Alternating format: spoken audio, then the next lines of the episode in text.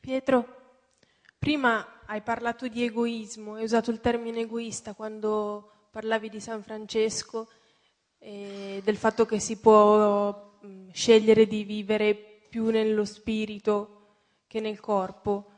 Eh, eh, volevi No, usare un altro termine? Non è che l'ho chiamato egoista, eh? No, però hai detto la via dello spirito è una via egoista. Hai detto così. L'hai detto con, con un tono che voleva dire vo- mh, uso questo termine ma non dovrei usarlo, però ti chiedo No, conferma. No, no, no, no, era neutro, era neutra la cosa. Il, il concetto era questo, così come, così come il- la coscienza e il vitale sono una polarità, così l'egoismo e l'altruismo sono una, polari- una polarità essenziale all'evoluzione.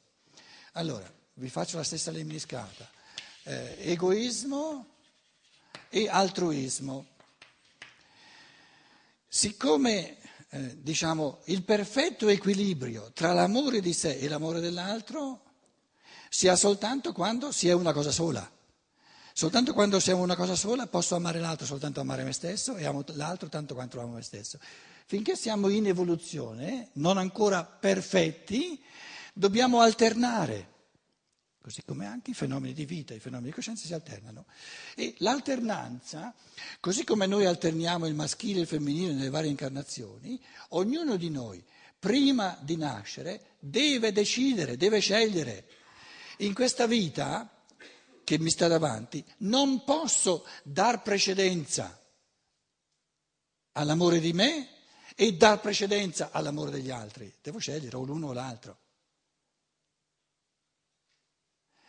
L'altra ultima volta ho, ho- ho preferenziato la mia evoluzione e gli altri li ho considerati maggiormente come strumento per la mia evoluzione. Allora, la mia evoluzione, l'egoismo è la, la- la scelta di dar precedenza alla mia evoluzione e l'altruismo do precedenza alla tua evoluzione.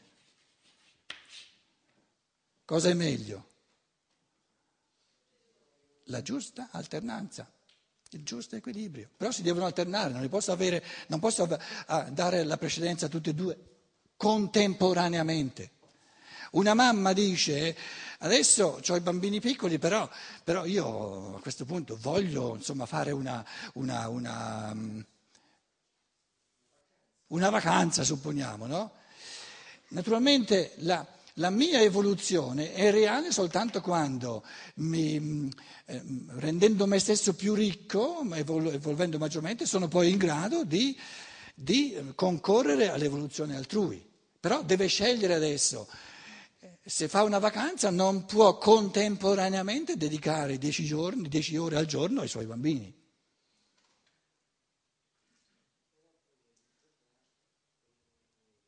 Adesso si pone la domanda, qual è il giusto modo di alternare? Anche nella vita poi si alternano naturalmente, però nel, diciamo, diciamo, il carattere complessivo di una vita deve, deve dare precedenza o all'uno o all'altro. Qui in sala ci sono tutte persone, ognuno di noi nel suo io superiore si è ripromesso questa volta o di dare un minimo di precedenza alla sua evoluzione e gli altri gli servono, oppure di dare un minimo di precedenza all'evoluzione altrui, anche se non lo portiamo a coscienza, e, e- e- io sono a servizio, maggiormente a servizio degli altri. E una persona è insoddisfatta, è infelice finché non trova la volontà primigenia, complessiva del suo io superiore sulla sua vita. Perché se uno si è riproposto, supponiamo, questa volta ho bisogno, altrimenti non ho più nulla da dare, questa volta ho bisogno di mettere in primo piano la mia evoluzione. Adesso si incarna, arriva a 15 anni, 15, 20 anni, eccetera, eh, viene calappiato in seminario, diventa missionario, e allora la Chiesa gli ha, gli ha l- l- tutto imbottito di, di- di altruismi, eccetera, si sente un farabutto se non si dedica all'evoluzione altrui. E dopo cinque anni da missionario si piglia una, si piglia una- una- una depressione che non finisce più. E perché? Poi non si è mai chiesto che cosa si è riproposto il mio spirito. Il mio spirito si è riproposto proprio l'opposto di ciò che stavo facendo. Questa volta il mio spirito si è detto no, stavolta se tu vuoi essere la volta successiva veramente in grado di contribuire all'evoluzione altrui, questa volta devi pensare, devi pensare un pochino a te stesso. Quindi lui nel suo spirito si è incarnato con l'intento di dare questa volta, padronissimo di farlo, ognuno lo deve in alternanza farlo precedenza alla sua evoluzione e sta facendo l'opposto. Come può essere soddisfatto? Come può essere contento? Quindi la domanda fondamentale del, del, del, morale è chi sono io e cosa mi sono riproposto, cosa vuole il mio spirito in questa vita. E dove ci sono polarità significa che bisogna scegliere, che bisogna scegliere. Io non posso contemporaneamente mettere in primo piano la mia evoluzione e in secondo piano quella degli altri e contemporaneamente mettere in primo piano l'evoluzione degli altri e io mi metto a servizio.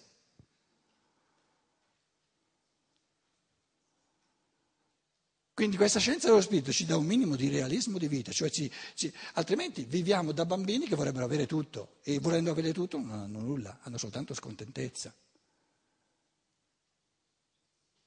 Allora se noi togliamo tutti i moralismi e diciamo questa posizione di dar precedenza alla, pro, alla mia evoluzione è non meno che l'altra amore agli altri perché come passo successivo mi mette in grado, mi rende capace poi di costruire l'evoluzione altrui. Quindi l'unica legittimità di far bello me stesso è per amore altrui. E l'unica legittimità di servire agli altri è che divento più bello io. Allora, nella coscienza, cioè il pensare, li coglie insieme. L'uno dipende in tutto e per tutto dall'altro. Io non posso contribuire agli altri se non ho nulla da dare. Però Nell'esercizio concreto c'è un'alternanza, devono, essere, devono venire uno dopo l'altro, prima l'uno, poi l'altro, poi di nuovo l'uno, poi di nuovo l'altro. Però il pensare li vede insieme, così come, così come la coscienza e, il vitale, qui il fenomeno di coscienza e i fenomeni vitali. No? Adesso ho passato, eh, diciamo, dalle, dalla mattina fino alla sera sono vissuto nei fenomeni di coscienza. Quindi ho, essere svegli significa mettere la, i fenomeni di coscienza in primo piano.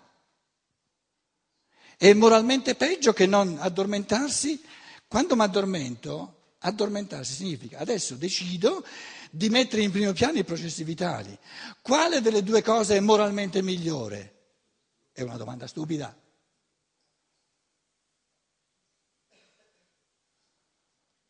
Perché se il vitale non lo ricostruisco non avrò nulla da, da, da, da, bruciare e non posso esplicare la coscienza. Se poi chiedo quanto deve dormire una persona, è una questione puramente individuale. Una persona ha bisogno, si, si ricostruisce in 5, magari perché ha 60 anni, in 5 ore, un'altra ha bisogno di 8 ore, ognuno lo deve sapere per sé. E ognuno sa se eh, gli basterebbero, andrebbero benissimo sette ore, invece no, no, dorme dieci ore, ma lo deve dire lui però. Questo è il senso dell'individualismo etico che affronteremo sempre di più nella seconda parte. Che il pensare ti dice, diciamo, la, la legge fondamentale, valida per tutti dell'interazione, ma il modo concreto di interagire è diverso e individuale in ognuno. Il modo in cui un Francesco d'Assisi fa interagire il, la coscienza col vitale, se lui brucia molto di più di quanto ricostruisce, sono affari suoi. Come faccio io a dire da di fuori è stato troppo ascetico? Come posso io essere la norma morale di un altro essere umano? Lo deve sapere lui.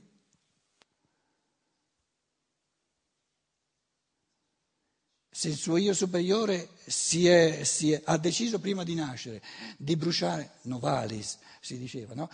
di bruciare il suo corpo nell'arco di 29 anni, padronissimo? È la sua volontà?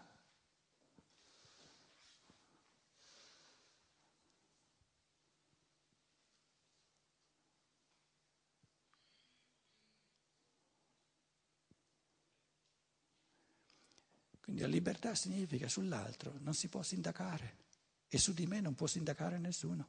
Allora si è liberi.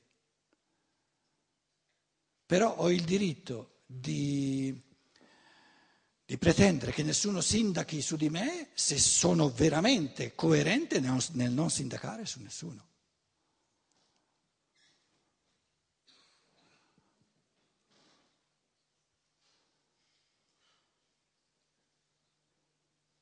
Ciò che massimamente inquina e rovina i nostri rapporti sono i giudizi. E il bravo logos, la logica dell'individualismo etico dice non giudicare, non puoi giudicare, non hai la base per giudicare l'altro. Come fai?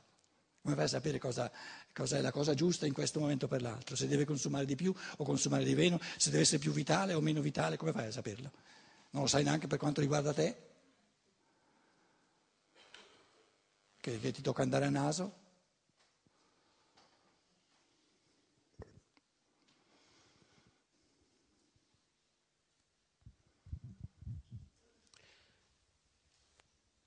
Quanto dico è per eh, esigere una maggior, migliore spiegazione del rapporto tra la libertà individuale e il suo stato evolutivo. Lei la libertà individuale è il suo stato evolutivo. Il suo della libertà. Il suo, del suo individuo. Io ho deciso come io superiore in questa mia incarnazione di fare questo. Quando mi incarno perdo coscienza di ciò che mi sono proposto di fare e vivo un mio bagaglio di vissuto, di pensieri che possono non essere rispondenti al proposito che mi sono dato come spirito che mi sono incarnato. Divento depresso, il cortocircuito aumenta, mi allontano dal pensare, sono schiacciato dal mio pensato, non riesco più a connettermi con il mio pensare.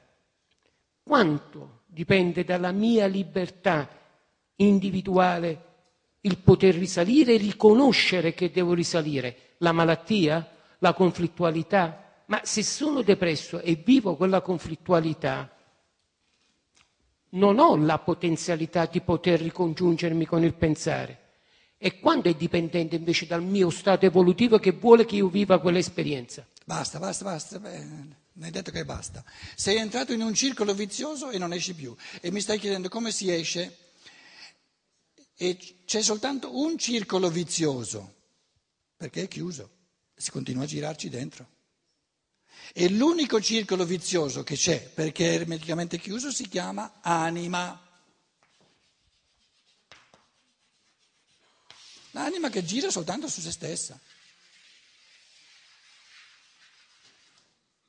E diventa sempre chiuso, sempre più chiuso, sempre più isolato, sempre più depressivo, sempre più. E la tua domanda è come si esce?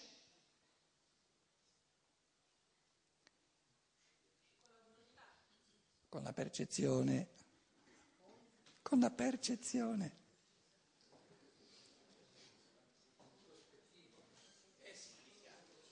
Eh certo, scusa, eh.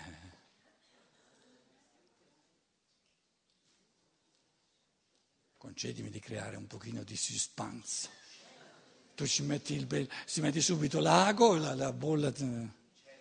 Eh. Voi venite con cose... No, la percezione. Restiamo a terra, a terra, a terra. La percezione. Eh, devo percepire il mondo esterno. Percezione. Allora, la tua domanda, tutta, tutta ingarbugliata, era la domanda che dice come faccio io a sapere cosa vuole il mio spirito?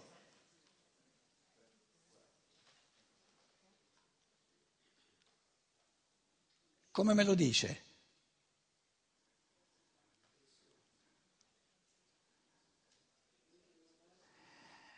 Il mio spirito mi dice quello che vuole, ma me lo dice a caratteri così cubitali, perché me lo dice attraverso tutte le persone che si è attirato vicino e quelle che ha respinto lontano, tutti gli avvenimenti. Tutto...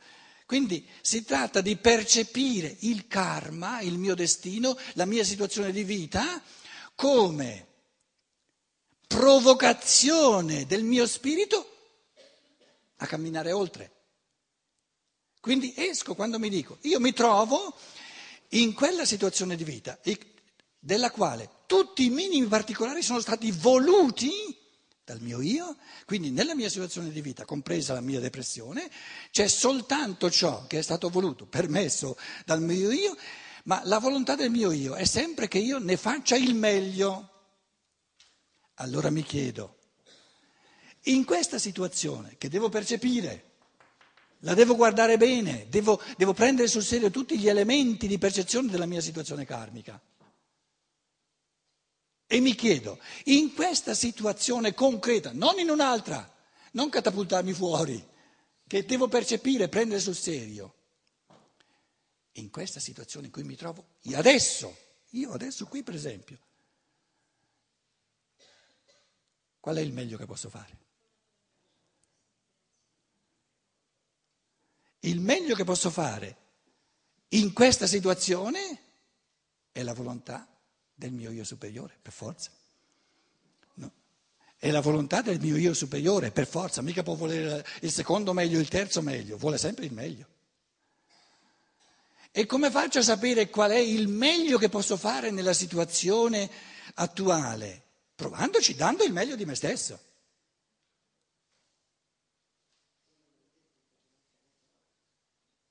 Vedi che il ciclo vizioso è sparito?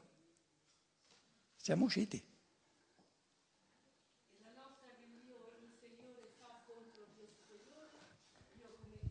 Cado in quella trappola, come faccio? Qui è la trappola, si chiude in sé e, e, e, e come dire, non dà importanza alle persone accanto a lui, alla situazione karmica.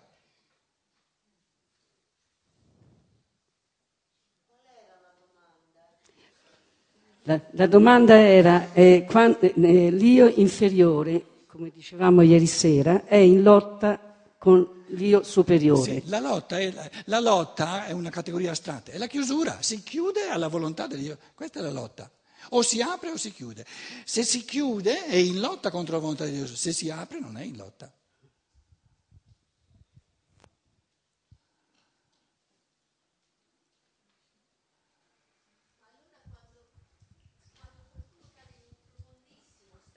Depressione. Eh, ricomincia da capo. Eh, quando una persona cade in un profondissimo stato di depressione, vuol dire che la lotta è già conclusa, diciamo che c'è una sconfitta perché quasi nessuno ha la forza di venire fuori da una cosa del genere. Si è chiusa. È chiusa, basta. Non può più venirne fuori. No, questo non è stato detto. E come ne viene fuori?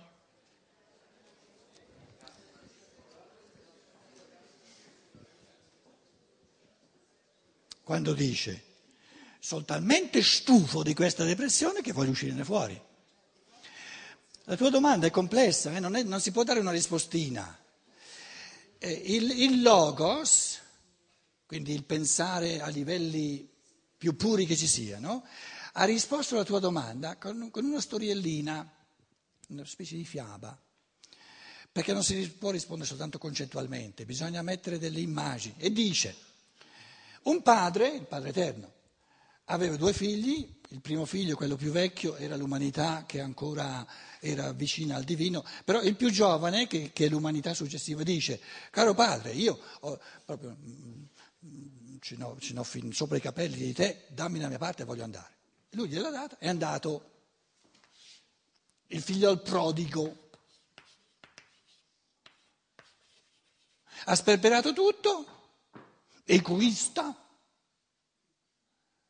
E poi quando si è accorto che non, non, non gli davano neanche le, le, le ghiande eh, perché doveva mangiare i porci, è diventato depressivo. E la tua domanda dice, qual è la leva che gli consente di tornare?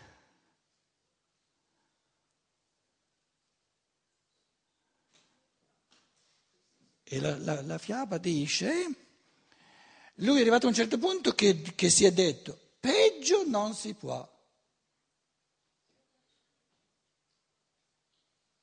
Basta, voglio finire questo peggio, torno dal padre. Aspetta, perché la risposta vera alla tua domanda, che poi è una domanda di tutti, è la domanda più fondamentale, è che colui che ha creato l'uomo sarebbe disonesto se non, avessi, non, avessi, non avessi immesso nella natura umana le forze che le consentono di uscire dal punto infimo dell'evoluzione. Quindi l'affermazione è guarda che nell'uomo, anche se in questa vita si uccide e non le scopre queste forze, ci sono, le troverai nella vita successiva. Nella natura umana ci sono le forze per uscire dal punto infimo. Allora se il depresso, questo depresso proprio a livelli assoluti che tu hai descritto, avesse intorno delle persone che pensano questi pensieri, Guarda che anche nella tua natura, anche se non si manifesta in questa vita, sarà nella vita successiva, ci sono le forze che, che danno la possibilità di uscire da tutti gli abissi.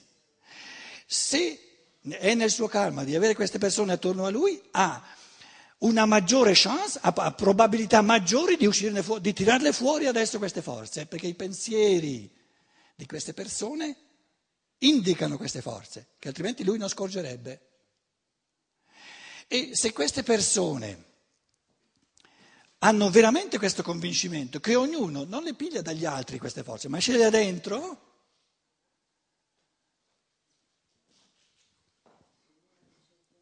gli concedono di restare depresso finché vuole. Perché l'abisso ultimo del depresso è la disperazione di chi sta accanto. Quello lo uccide.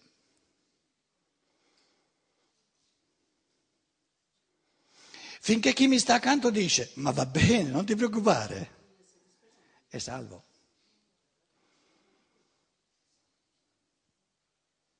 Quindi tutto dipende dalla, dalla, da come il pensare interpreta, capisce la natura umana. Se, se, se capisce, se coglie che ci sono certe forze o che non ci sono. Allora io dico, eh, lo psichiatra te lo puoi dimenticare. Lasciamo perdere.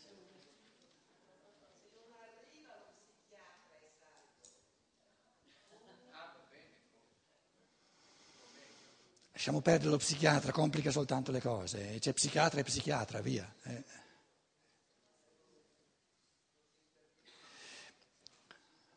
Il pensare, il pensare dice, il logos diventerebbe del tutto illogico se creasse una natura umana così bella, così positiva, con un pensare come facoltà all'infinito di cogliere le cose e lo rendesse passibile di cadere nell'abisso, si contraddirebbe in assoluto. Quindi deve aver creato la natura umana con la capacità, con le forze che fan, lo fanno risalire da tutti gli abissi che ci sono.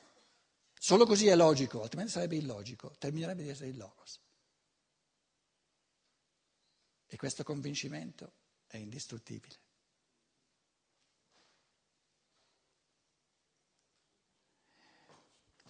Oh, il Cristo lo vede che il Giuda si sta togliendo la vita.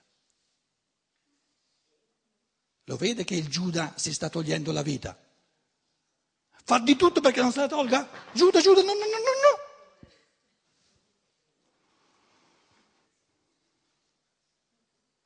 dice, ma dai, te ne regalo un'altra di vita.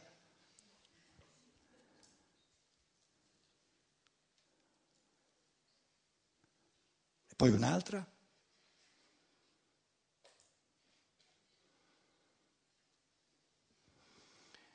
Pensiero, una cultura fondata sul pensiero che si vive una volta sola, è una cultura che, che, che è convinta che la caratteristica fondamentale della divinità è la tirchieria.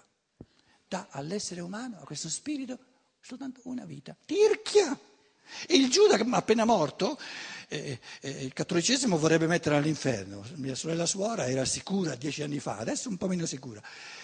E, e, e lui dice, nel mio libricino sul Giuda, no? dice, ma sei così tir- perché sei così tirchio? Io adesso, soltanto adesso, dopo il suicidio, capisco cosa ho fatto, perché non mi dà nemmeno una seconda possibilità di, di riparare, di far meglio, no? Se no sei, sei, sei assurdo, non sei logico. Il Padre Eterno gli dice, Cristo gli dice, ma certo che te lo do, eri tu che non avevi ancora capito.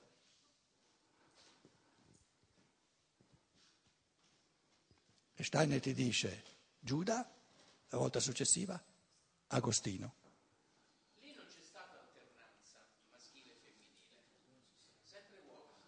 Sempre due volte, scusa. Due volte, sì. eh, tu due volte fai subito sempre. Buon appetito, ci ritroviamo alle quattro.